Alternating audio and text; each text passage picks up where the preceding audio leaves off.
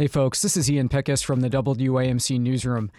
As you no doubt know, if you've turned WAMC on on your radio or live stream in the last couple of days, we're in the middle of our February fund drive.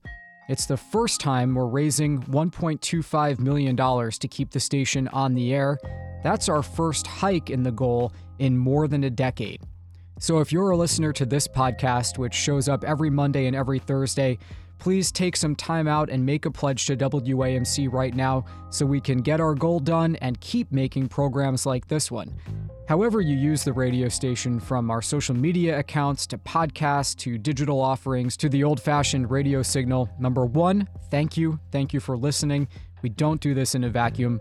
And number two, please do whatever you can to keep the station going strong. Okay, we'll be back with new episodes of the podcast as soon as the fund drive is over.